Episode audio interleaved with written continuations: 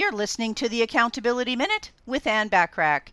Today we're talking about tip number three to help you boost your self confidence, which is to maintain balance. People who are self confident are balanced in their approach to life and their business. How self confident are you in each of these two areas? What has to happen for you to increase your self confidence in one or both of these areas? What impact would it have when you increased your self confidence just a little in each one of these areas? Tune in tomorrow for tip number four to help you boost your self confidence. In the meantime, want more from me? Subscribe to my business success tips and resources blog by going to accountabilitycoach.com forward slash blog.